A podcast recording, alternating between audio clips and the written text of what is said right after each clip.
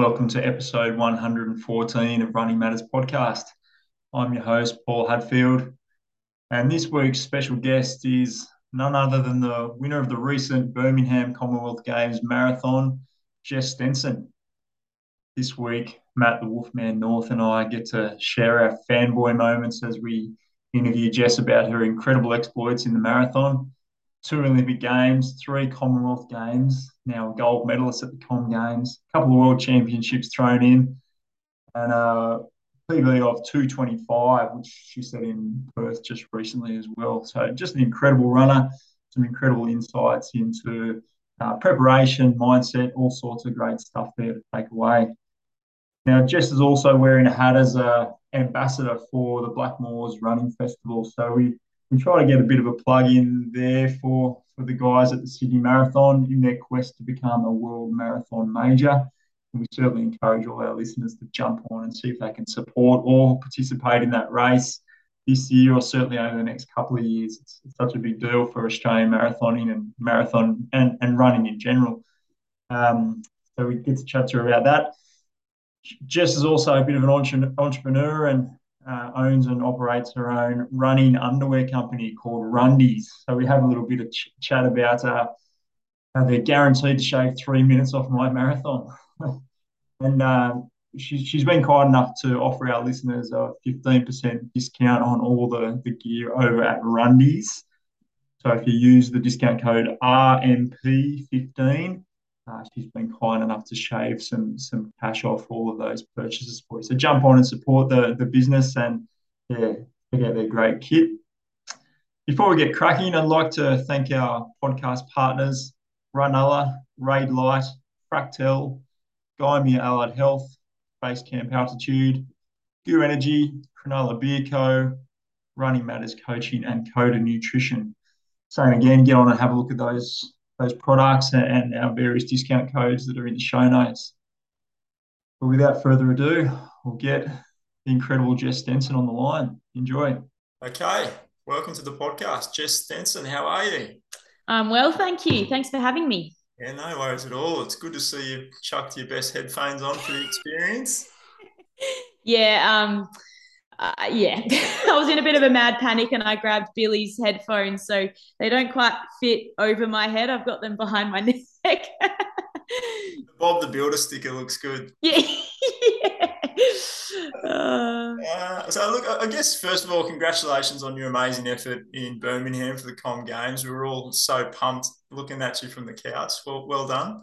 Thank you. No, it was a, an incredible experience, honestly. Like, I, yeah, just the training camp beforehand, our time in Birmingham, the team, the atmosphere. It was just one of those um, months that we'll remember and treasure forever. Unreal. Very exciting. Well, we should, we'll take you back a couple of years before Birmingham just to get a little bit of background from our listeners. Not that people don't know Jess Stenson, but obviously the fresh air of Naracoorte breeds some exceptional athletes, and the Trengoves are all quality athletes in their own right how competitive with each other were Jack, Abby, and yourself growing up? For me, it was Monopoly, but what trivial stuff used to get the Trengove fires burning?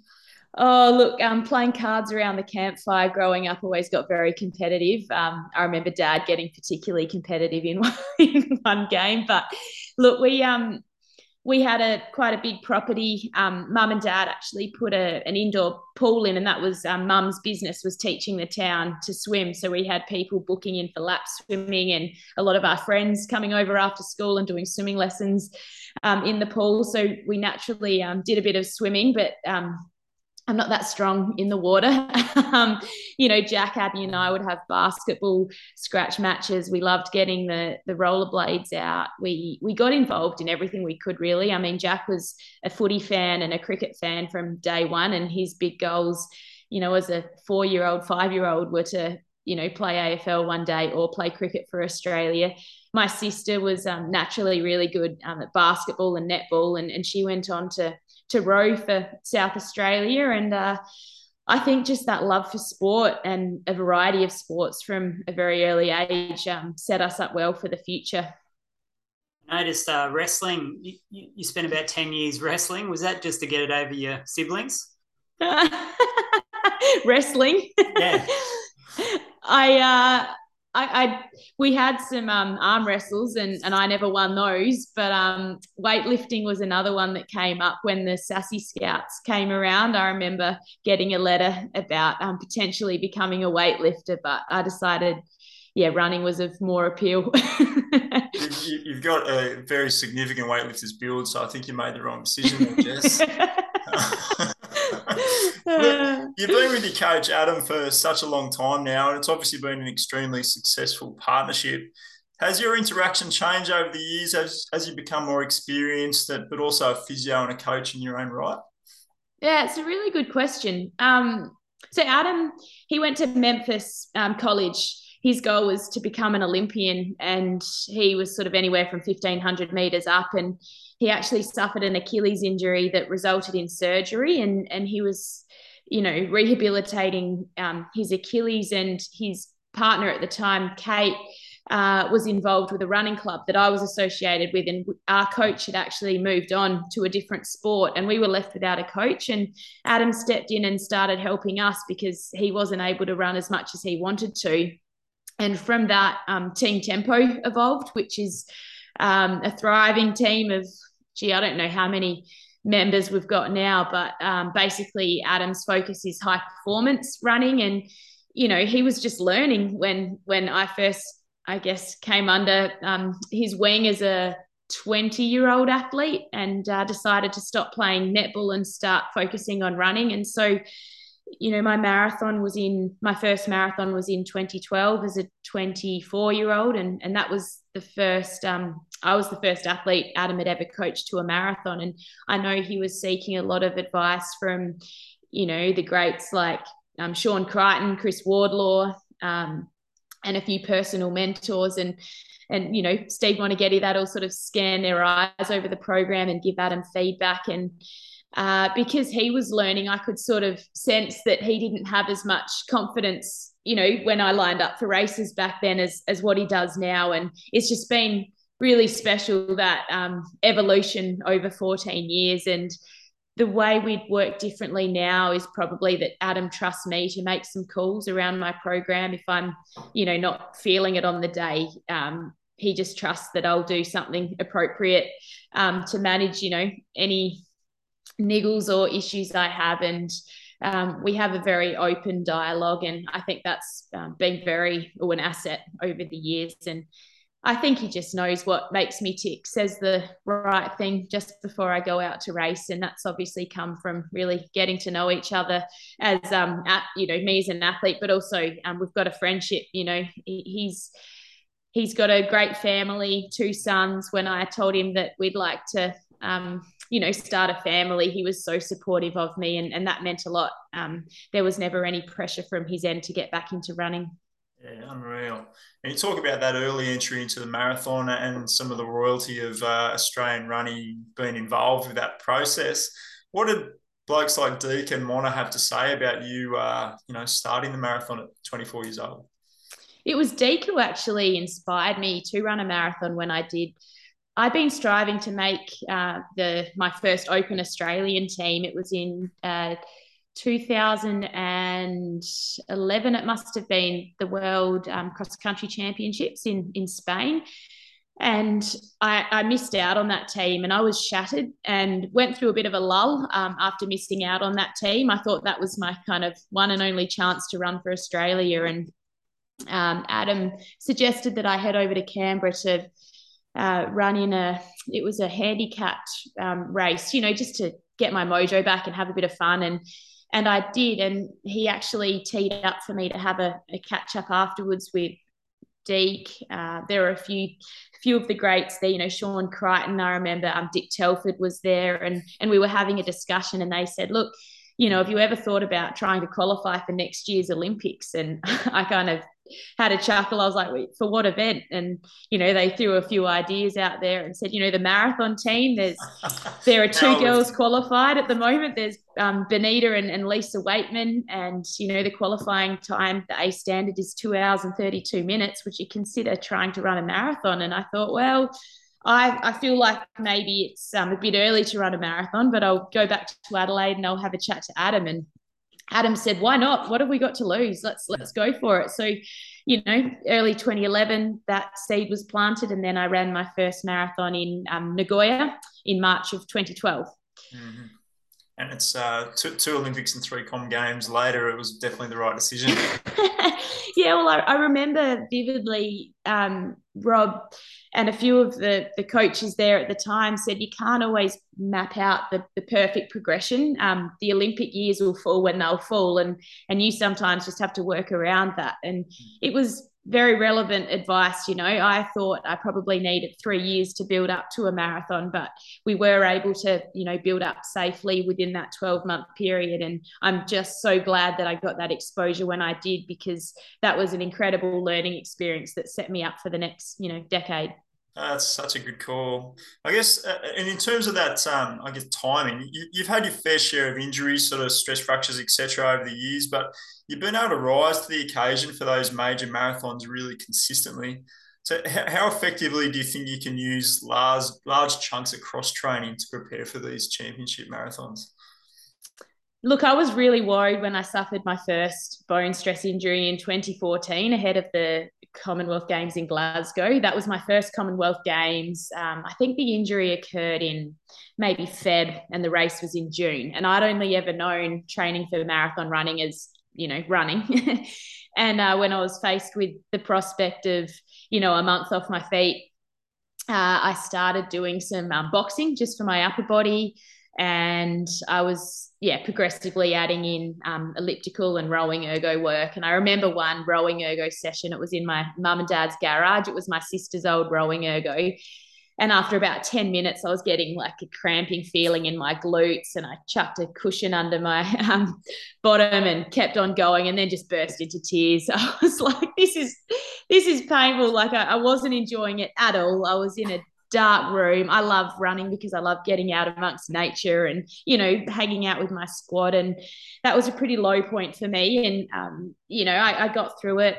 I got some running training in and got to the start line um, with an open mind and ended up running a, a personal best that day. And so to think it was my best marathon performance ever and I'd prepared in this completely, you know, unique way for me I think that really opened my eyes to what's possible. And as long as you train your cardiovascular system, you make sure you've got the leg strength and you've got a strong mind, you know, anything's possible. So back in 2014, I, I learned that there's no one way to prepare for a marathon. And and that's been valuable because I've had to prepare in many different ways. Love it. I yeah. Love it. Sh- we should mention too that um, you're the first woman in history to win uh, three medals at, at the Commonwealth Games. So you must be really proud of this in the marathon distance.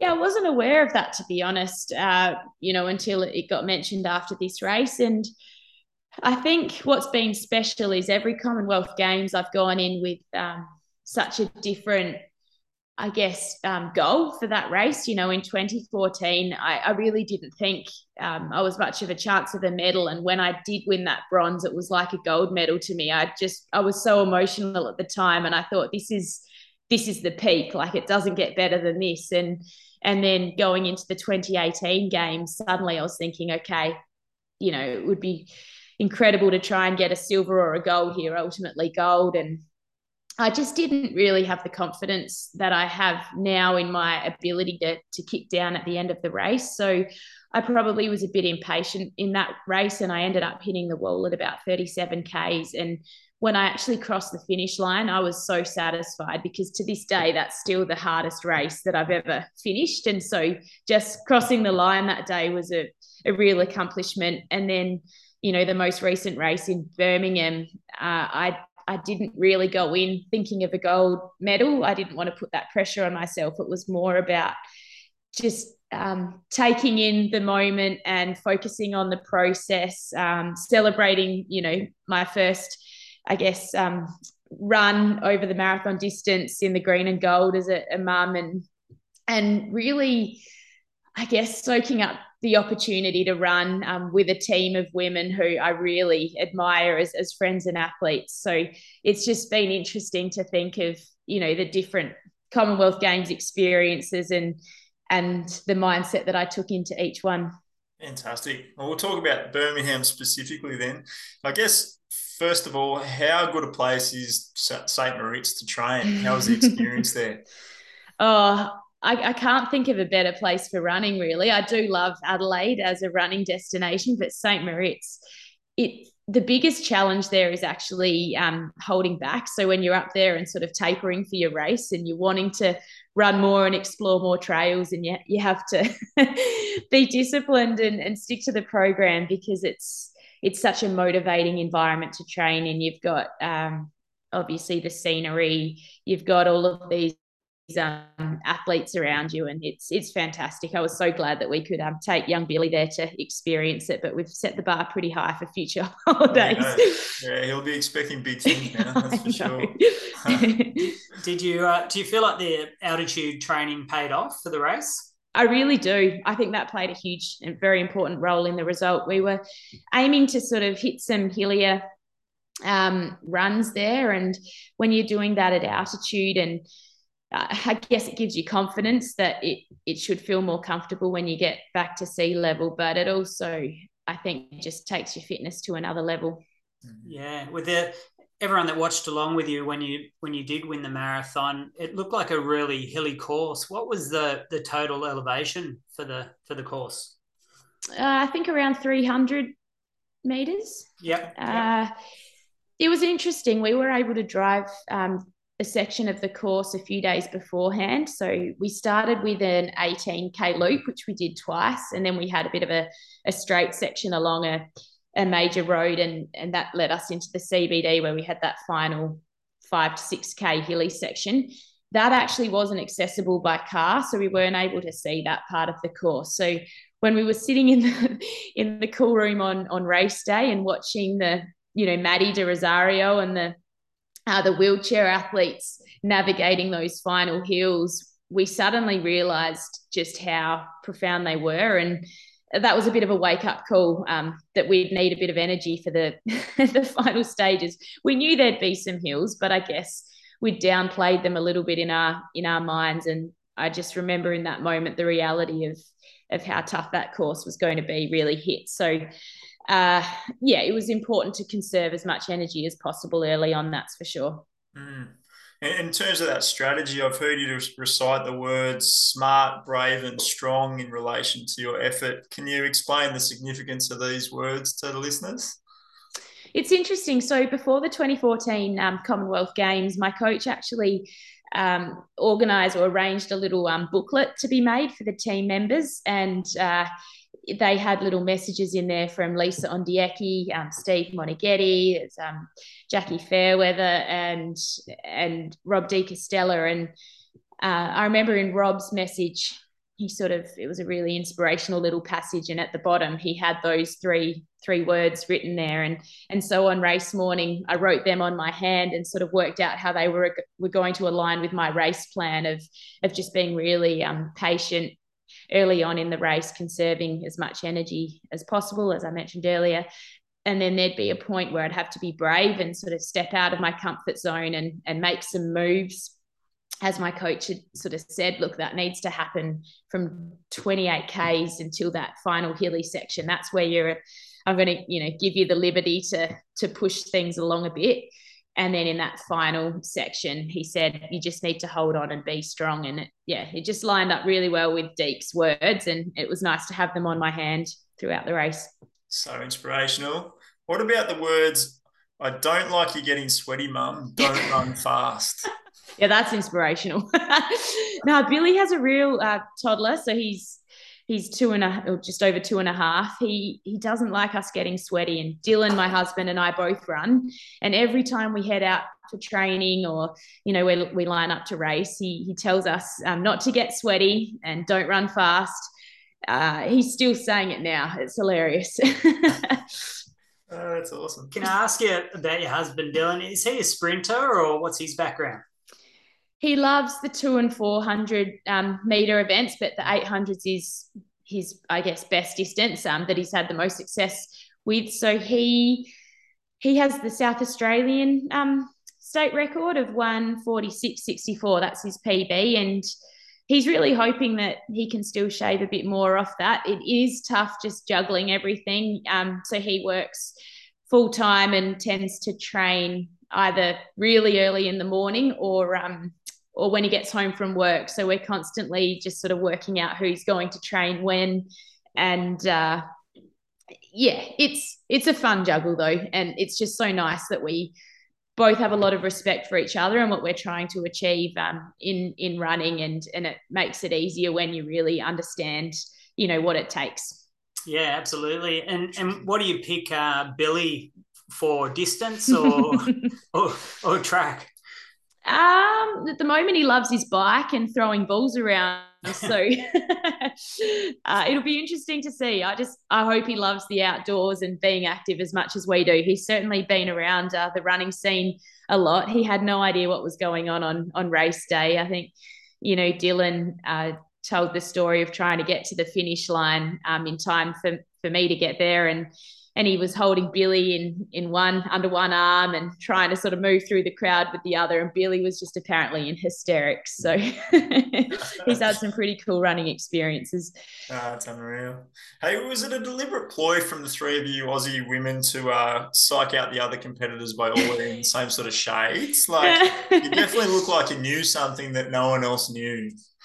Well, look, we were, you know, expecting quite a warm day. So we were preparing specifically for those conditions and coming up with strategies. We had an incredible um, group of exercise physiologists, um, you know, sports dietitian.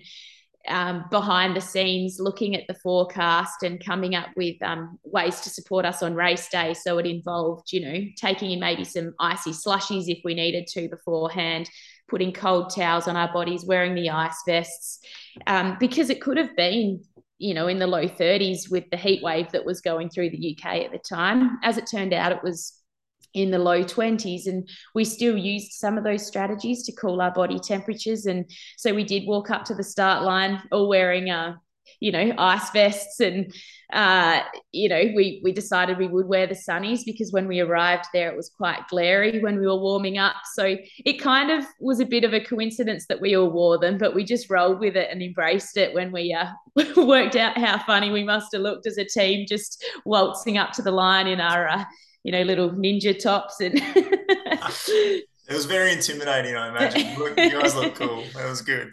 it was good. good. Good way to hide the tears. yeah, yeah, that's right. Um, yeah. What, while we're talking about heat, and I, I, know you had, as you mentioned, you had the ice vests on. Um, for people that are trying to improve performance over the marathon distance, how important is it to keep cool during the, the race? And I'm referring to um, just wearing lighter clothing, such as singlets, as opposed to t shirts yeah, you know, you do all of this training for the marathon, and it's funny, there are so many one percenters that you can also add in to um, shave time off your marathon. So, you know, it's anything from practicing your, your nutrition strategies and your hydration, the, the footwear choice, your clothing choice, uh, yeah, pre cooling strategies, you know, wearing um, sunnies that make it look darker and might sort of cool, make you feel cooler there are so many options out there, and I think um, clothing um, you certainly want comfort there. Minimizing chafing, choosing something that isn't going to cause irritation, or putting, you know, some sort of body glide or um, other brand um, on to to make sure you don't have you know extra discomfort because as we all know the marathon causes a lot of discomfort just you know the distance itself. You don't want to be worrying about blisters and and those other sorts of things. Yeah. Sure. good advice. Body glide. Yep. Yeah. And i believe you've got a sports underwear line. Is that correct? Yeah. Yeah. Back in 2015 uh, i was living in melbourne for the year actually and my brother uh, was playing for the melbourne demons at the time. And you know i was expressing my frustration that i couldn't find these really good um, running undies that you know I'd loved. I, I just couldn't find that same brand and style anywhere. And uh, my husband and my brother were like, "Yeah, well, you know, there's probably actually a gap in the market there because Jack was wearing speedos in footy games, mm. and you know, my husband was getting into the running scene, and so that's where the idea of Rundies sort of evolved. And it's been you know, it, it's it's a um a hobby sort of at the moment, so it, it has been hard when we go away and and things like that. But I think we're going to um you know put a more focused uh, approach towards it and and try and grow that business. What we love about it is it puts us in touch with the running community and gives us opportunities to give back as well, you know, for prizes, for competitions, and, you know, going out there and setting up a stall at an event and getting to meet the athletes. So I think it's, yeah, it's got the potential to be something that we, we really um, can embrace and, and grow and enjoy uh, over the years. It's just a matter of um, working out when, you know, that time should be if I if I want to get Paul some for Father's Day, I'll, I'll flick you some. Yeah, Can, we'll discuss it afterwards. what, what, what, about the listeners? Can they get online for Father's Day presents? Absolutely. Um, yep, we can organise uh, express posting because it's it's not far away now, but um, or a belated Father's Day present. So yeah. it's just rundies.com.au. Perfect. Awesome. There you go. Is there a, I need about three minutes off my marathon time to break three hours. Is there a guarantee that the rundies will make the difference? Uh, well, they can. The comfort will certainly mean that you're not distracted. I don't know if you can find three minutes there. We'd have to. I don't know. If, if we could market that they're going to take three minutes off your time, I think they'd be flying out the door. So we need to come up with something there. I'll, I'll take 10, 10 pairs. Absolutely. So th- th- there was a bit of a, a bit of chat about Elsie Wellings handing you one of her gels during the Birmingham Marathon. Is it true that you actually had a gel in your in your pocket? You just didn't like the flavour? so I do like to put a backup gel down my crop top um, before a race, just so I've got that security blanket. So when I was pounding down a hill at you know 10 k's into the race and i just felt that slip out and heard it you know bounce along the road i thought far out hopefully i won't need to use it and then sure enough the 20k station didn't have my gel and um, I had no backup. So yeah, I was so grateful that Elsie was um, happy to give me her backup gel. That was, you know, she's an incredible team member and and that just showed her character. Yeah, she's a legend. Yeah. Can um you you actually did you only have four gels during the whole race? I tend to take them at every um 10 kilometer checkpoint. So uh yeah, I mean I had one at 10, 20, 30, and then ended up taking one at 35. You just don't know how you're going to feel on the day and whether your guts, your gut will be able to tolerate all of the the gels and everything else, you know, the the drink mix that you're taking on. And I knew that we had the, this really hilly section coming up, and I strap a gel to every bottle just in case. And um, at 35 Ks, I thought, look, my guts are feeling good. I think I'll need this extra energy for the for the final stages of the course. So I'm, I'm glad I took that one there. And look, you finish the race feeling horrible because they're so sweet. And you just, I was just craving something salty because, you know, four gels is, is quite a lot on top of the big carb load beforehand. But I think fueling plays such an important role in a marathon. I reckon we'll talk uh, about carb loading. Yeah, I was, I was actually going to say that four doesn't seem like a lot to me. Um, mm. Do, do you know other athletes that have a lot more? Look, some athletes don't take any gels. They rely on the drink mixes because the gels don't sit well in their in their guts. I heard actually one of the American athletes, um, Emma Bates, was saying in an interview that at the World Champs in Eugene, she had a gel at every 5K checkpoint. I think that's the most I've ever heard of you know someone taking but the more the better really. Um, it's just you got to make sure that it doesn't backfire and you feel unwell. Yeah. Yep. sure. You talk about sort of bowls of rice and soy sauce as a staple of your carb load.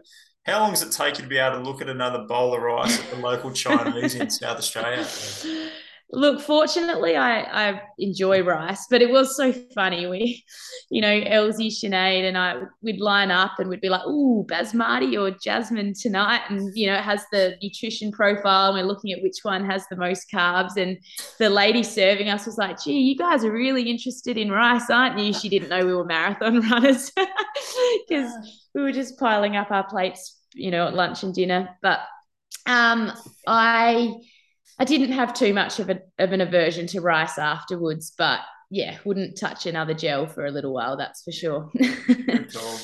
Good call. Look, how much easier is it to prep for these things in terms of food, like with the marathon starting at 10 30, 11 o'clock, say, with a championship race versus Gold Coast starting at 6 a.m. Are you mm. one of these mm. people that get up at two o'clock in the morning and make sure you have breakfast anyway? Yeah, I actually was pretty disappointed in my race at the Gold Coast. I was I was hoping to run a personal best there, and I feel like I've got it within me. I just haven't mastered that distance, and I do think nutrition might have been a bit of an issue. I I didn't have a big meal um, or a significant breakfast before the race, and it's probably just me, you know, not respecting that 21.1 k's is still a long way, and fueling is important. Um, I've, I haven't um, fueled within the race before over the half marathon distance, and I wonder if I could make some improvements there. I think I woke up at 3:45 and and yeah, just had something little to eat um, before the half. Whereas before the marathon, you know, I get up and three hours before the race, I'll have quite a significant breakfast of, you know, rice bubbles with honey on top, a couple of pieces of toast with honey, and and uh, really make a conscious effort to get the fuel in. So uh, I, I prefer the the slightly later start just so that you can um, get a good meal in in good time because even if you're getting up at 2 a.m it's kind of awkward to have a proper breakfast at that time and do you go back to sleep after you have that early breakfast three hours before? Look, before the Gold Coast race, I actually quickly got ready and had a bite to eat and caught the bus um, because often you've got to be out at the race um, start area quite early as well. So, um, no, I've never woken up and had a meal and fallen back to sleep. Although mm. sometimes if I've woken up in the middle of the night um, before a marathon and I can't get back to sleep, I will just nibble on something for the sake of it. hey, Jess, what have you done with the eight pairs of RM Williams boots and 12 Akubras that you must have accumulated over your Aussie rep career? Yeah, look, um, that was a first, the RM boots for this really? one. Yeah, so they're very special. They're on a ship back from Birmingham somewhere at the moment. Um, we we sent our gear back. Unreal. Um, so yeah, I I was pretty stoked to get those. Um, my coach was was jealous. Um, he's always wanted a pair of RM boots, so we're going to try and get that sorted for him for his birthday. But um, no, it was a really nice uniform this year. RM um, Williams did a great job. Unreal. And is it a real faux pas to wear these things out in public outside of the games environment? uh, Asking for a friend. yeah, I think the RM boots would be fairly subtle. They've only they've got a little bit of green and gold on the tag.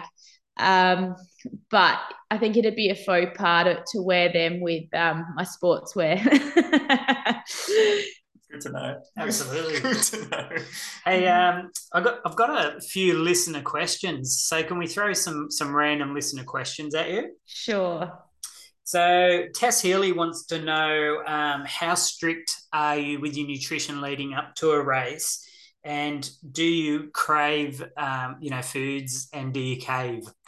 Mm, I'd say I'm quite strict. My sports dish dietitian and I have been working together since oh, 2013. So I ran two marathons um, without a specific plan, and it was fine. But I did probably use up a fair bit of mental energy just wondering whether I'd eaten enough, eaten too much, whether I was eating the right things, and you know, it played on my mind quite a bit. And I didn't line up with that confidence that I'd done, you know, the right thing from a nutrition perspective. So since working with Olivia Warnes at the South Australian Sports Institute.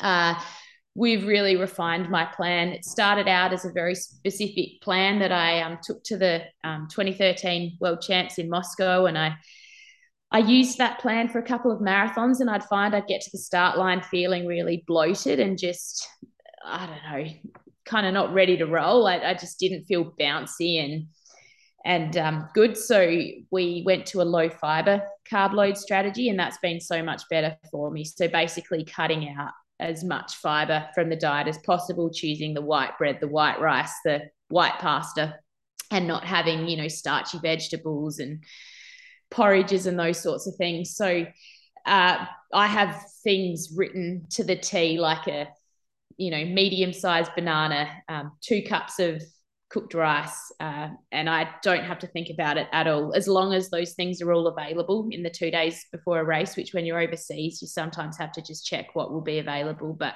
I just follow that, tick them off, and um, can line up with that not being a concern of mine because it's been tried and tested. So I haven't um, deviated from that because I've caved because it's only two days and I just I really believe in that plan. But certainly I I can't wait to try some different flavors after the race. And typically it's something really salty, as I said, like a, uh, after the Perth Marathon, it was a really good um, chicken palmy.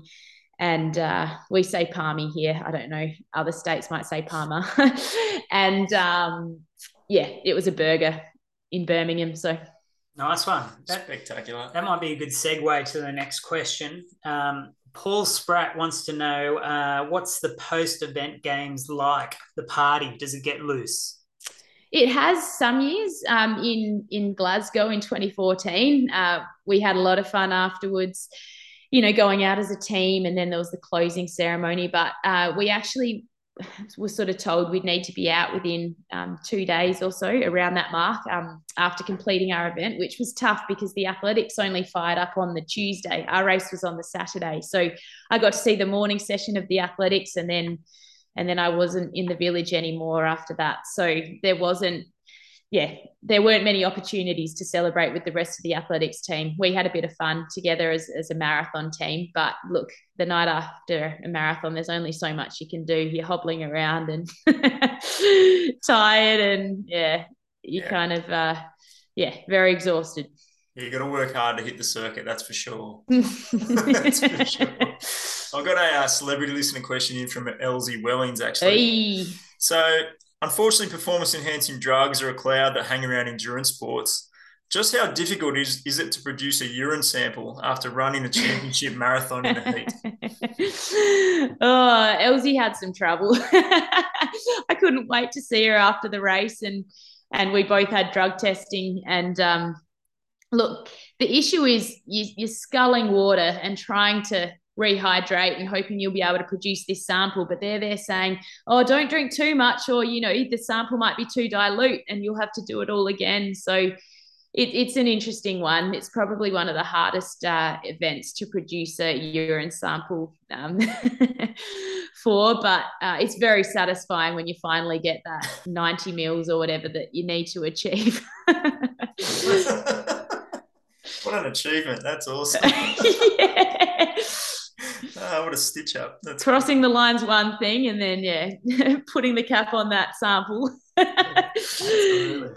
um, Dave, we've got another listener question. Dave Dunn, the leprechaun. He wants to know how you keep smiling right through the race till the end. I mean, I, I do get excited when I see familiar faces out on course. So this was the first marathon that my son Billy had had watched me run, and so to see him there with um, my husband Dylan and um, you know my mother-in-law, a friend from Adelaide, we had a couple of friends from London there. It just your immediate reaction is to you know smile and kind of wave at them, and we got to see I got to see them um, quite a bit throughout the course, as well as Elsie's family and Sinead's family. So I think you find yourself smiling in those moments, and then occasionally you just you know, take your thoughts away from how you're feeling and look into the crowd, and you might just see something really funny or random and it makes you laugh. You know, people dressed up. You know, Johnny, Elsie's husband, joked about finding this like just abandoned lounge and he was going to drag it to the edge of the course and just lie on the lounge chair and like wave at us as we ran past. Um, and then, you know, you see some kids running along with you. So I do like to just try and soak up the atmosphere and, and enjoy it. And it's just, I think, instinctive to to smile as a sign of that. it's nice to have that instinct. I'm usually just grimacing like it's just a big scowl. I don't know. I'll have to work on that. Hey, just does it frustrate you when you come home from these sort of major championships every sort of two years, roughly? and have to explain the basics of marathon running to the mainstream media. You get asked questions like, how hard is marathon running? That kind of stuff. One of the big questions is, how long was that marathon that you did? And ah. trying to explain that, that the official marathon distance is 42.195 kilometers, but there are ultra marathon. Like, I think people get a bit confused thinking that you know, every marathon's a different distance. Um, and then I think, you know, I, I can't even remember what I said after the race, but obviously um, spoke about the gel. And, you know, people who don't run marathons would have been really confused, wondering what on earth a gel is and, and why we're we're taking these things. I heard I actually heard one commentator asking you if they were legal. Yeah, yeah. No. Oh, whoops. Did I say that? yeah, it's very funny. but it, it, makes you realize you just shouldn't make assumptions. Um, you need to sort of explain in detail that you have this opportunity at every five kilometer checkpoint to to take a drink that you know can have a gel strapped to it, and uh, it is just something that in this sort of running world we we forget that it is a bit unique. I guess we are. I guess we are. Just you, you've done roughly half your marathons wearing the green and gold. How much difference does that uniform make to you in the last 10 Ks of these races?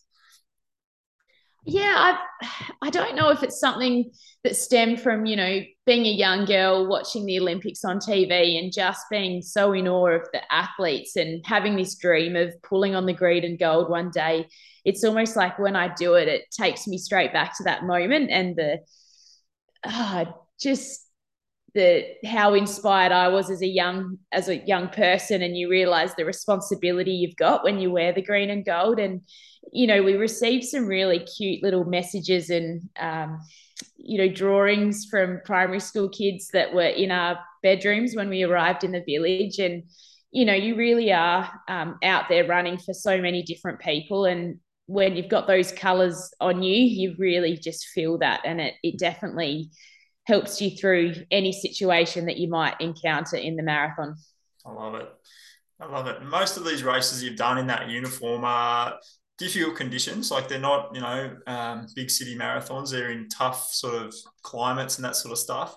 Do you think, relatively speaking, you perform better in, in those scenarios than like a cold, uh, cold big city marathon? Yeah, I haven't had the opportunity to run in many of those sort of cold big city marathons. The closest was probably London in 2017 and then Toronto in in 2018. I think uh, the mental side of running a marathon is huge. And when you can go into a race knowing that you've prepared as well as you possibly could have for those specific conditions, you know, the, the more research you can do beforehand to suss out the elevation of the course, whether there's cambered sections, technical part, um, technical, you know, um, areas, the, the conditions, whether there's going to be shade out on course. I, I think if you can line up knowing that you've really um, done your research and prepared for every aspect of the course, it, it, it makes you feel like you do have a little bit of an advantage, and and that helps me, I guess, to stay composed going into those um, you know difficult um, championship scenarios sometimes. And i think it's as the years have gone on i've become more comfortable with the tactical side of championship racing. Um, it can be quite daunting to go into a race having no idea how it's going to play out versus lining up for the perth marathon in you know october of 2021 i knew what pace I wanted to hit. And I could kind of visualize what that was going to look like. But going into the Birmingham race, I didn't know if people were going to, you know, you know, fire out of the starting zone and and hit a hard pace from the get go, or whether it was going to be very uh, conservative early on. And yeah. that unknown can be a bit daunting. And, and how, like, you run 227 in Birmingham, 225 in Perth how do those times equate for you? I, I, would have thought a 227 is worth a, a quicker time than 225. Mm.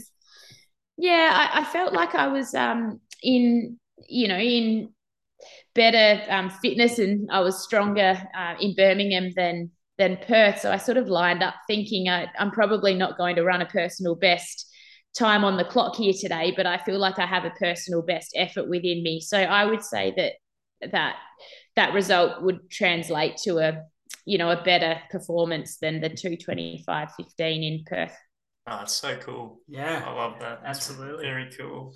So we should talk about Blackmores. Yeah. Should. Yeah. So you've taken on the role as an ambassador for uh, Sydney Running Festival. And um, so, what what would it mean to you to have the Sydney Marathon representing Australia as an official world marathon major? It would mean a lot. I mean, those world major marathons are so significant, and gee, they attract a lot of tourism to you know that that country or city as well. And I think to to be able to have one of those in Australia would be really special for you know this generation and the generations coming through. I think it would create a real buzz, and I'm really hoping Sydney can do it. yeah, me too. And, and and what does your role entail as an ambassador for the race, Jess? Well, they've got a number of criteria that they need to meet um, to become a world major marathon. So as an ambassador, I'm hoping to try and help them to, to meet that and um, to encourage as many people to participate as possible.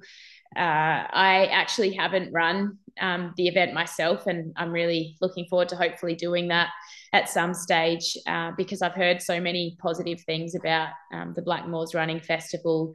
You know, that we're going through a bit of a running boom at the moment. I think men and women, and as a physio and as a as a running coach, I just love what the marathon event and even the half marathon event can can add to people's lives. Often people start with this tentative goal and they think, can I do it? And they might start out with a 10K and think, you know, when I tick this box, I'll be happy. And they start to see their um, fitness improving and just the the mental benefits and the lifestyle choices you start to make and the friends that you start to make and suddenly it becomes part of your routine and suddenly you think oh well you know what else is possible let's go for a half marathon and you know it just keeps building from there I, I just think running has so much to offer and i'm i think the uh the profile that you know, um, the Blackmores Running Festival would hold if it was a world major would just encourage more people in Australia to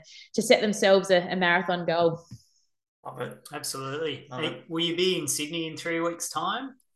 I actually won't be. South Australia has um, its, its own fun run here on that day, um, the City Bay, which I'll be participating in. So um, I can't be there in, in person this year. Uh, but yeah, we'll see about future years. Um, and I mean, yeah, as I said, I just I love the sport of of running and whatever event it is that's you know encouraging people to get out there, but also to raise money for good causes. And um, so I will be running on the day, just in a different location. Perfect. Hey Jess, have the, the Port Adelaide Scouts been sniffing around for a tilt at the AFLW for you post marathon retirement? Oh dear, uh, I'd need to improve my kick. I've got a bit of a stiff-legged kick. I, I have yeah, obviously had a lot of kicks of the footy with my brother Jack over the years, and um, I'd need a fair bit of coaching. I think I'd yeah struggle with the direction changes at the moment too. I came from a netball background, and I just loved the dodging and the jumping, and it just horrifies me to to imagine what I'd look like if I tried that now. You'd be good for four quarters, though, wouldn't you? Yeah, I'd be able to run run out a match. I just um, might injure myself in the process. I'm so well trained at running in a straight line now. It'd be yeah, quite a sight. so do you reckon your hamstring flexibility might be as impressive as Erin Phillips then? yeah, my my hammies would struggle with it actually. Uh, and, and, yeah, I, I yeah, watching Erin's amazing. She's, she's an absolute gun. incredible. And so, Jess, I believe you're heading over to New York later in the year. Is that correct? Yep, Elsie and I will both both be heading over there for the New York Marathon, which is an event that, look, so many people when you say that you run marathons say, "Have you done New York?" You know, it's it's one of those events that a lot of um, recreational runners aspire to run, elite runners aspire to run. I think it's just got that atmosphere um, that draws a lot of people in and attracts a lot of people back. So I just, yeah, I've been wanting to race that one for many years, and uh, I'm really looking forward to to taking it on in 10, 9, 10 weeks now. And my brother will be running his first marathon there too. Wow. So is there any chance that you won't be the fastest runner in your family after the New York Marathon? Well, he's still in the thick of footy season at the moment. So the more games they win and the further they progress into finals, the less marathon training he'll be doing. So at the moment, if they make the grand final, he has a four week window to train for the marathon. So I think I'll have that advantage. I'm actually training for the event. if you, if you um, were to pick his time, what do you think you'd do? Oh, gee. He's a bit of an aerobic beast. I think, look, I think he would get under three hours um, just how far under really. He he just went out for a casual 30k run um, a, a, few months ago, and I think he averaged four minutes there per k, sort of without the specific training. So we'll see. He's obviously wearing the rundies. yes, that's right. Yeah. Yeah. If he gets a good result in rundies, I think we'll just claim his time. It was the rundies and he could be make a, that our slogan. He could be the ambassador for it. yeah, that's right. oh, I'm buying some. That's it. Yeah. uh, unreal. Well, look, Jess, thank you for giving up your time and chatting with us. And uh, yeah, I, I hope you can help to get the the Sydney Marathon Festival over the line in your role. Thank you best of luck in the build up to New York. I look forward to seeing how uh, you smash that one as well. yeah, great. Yeah, great, great chatting with you. Thanks for giving Thank up your you. time. And yeah, we're, we're really excited to, to watch your progress in the future. Thanks. Yeah. Great to chat to you both. Bye. Thanks, cheers. Yeah.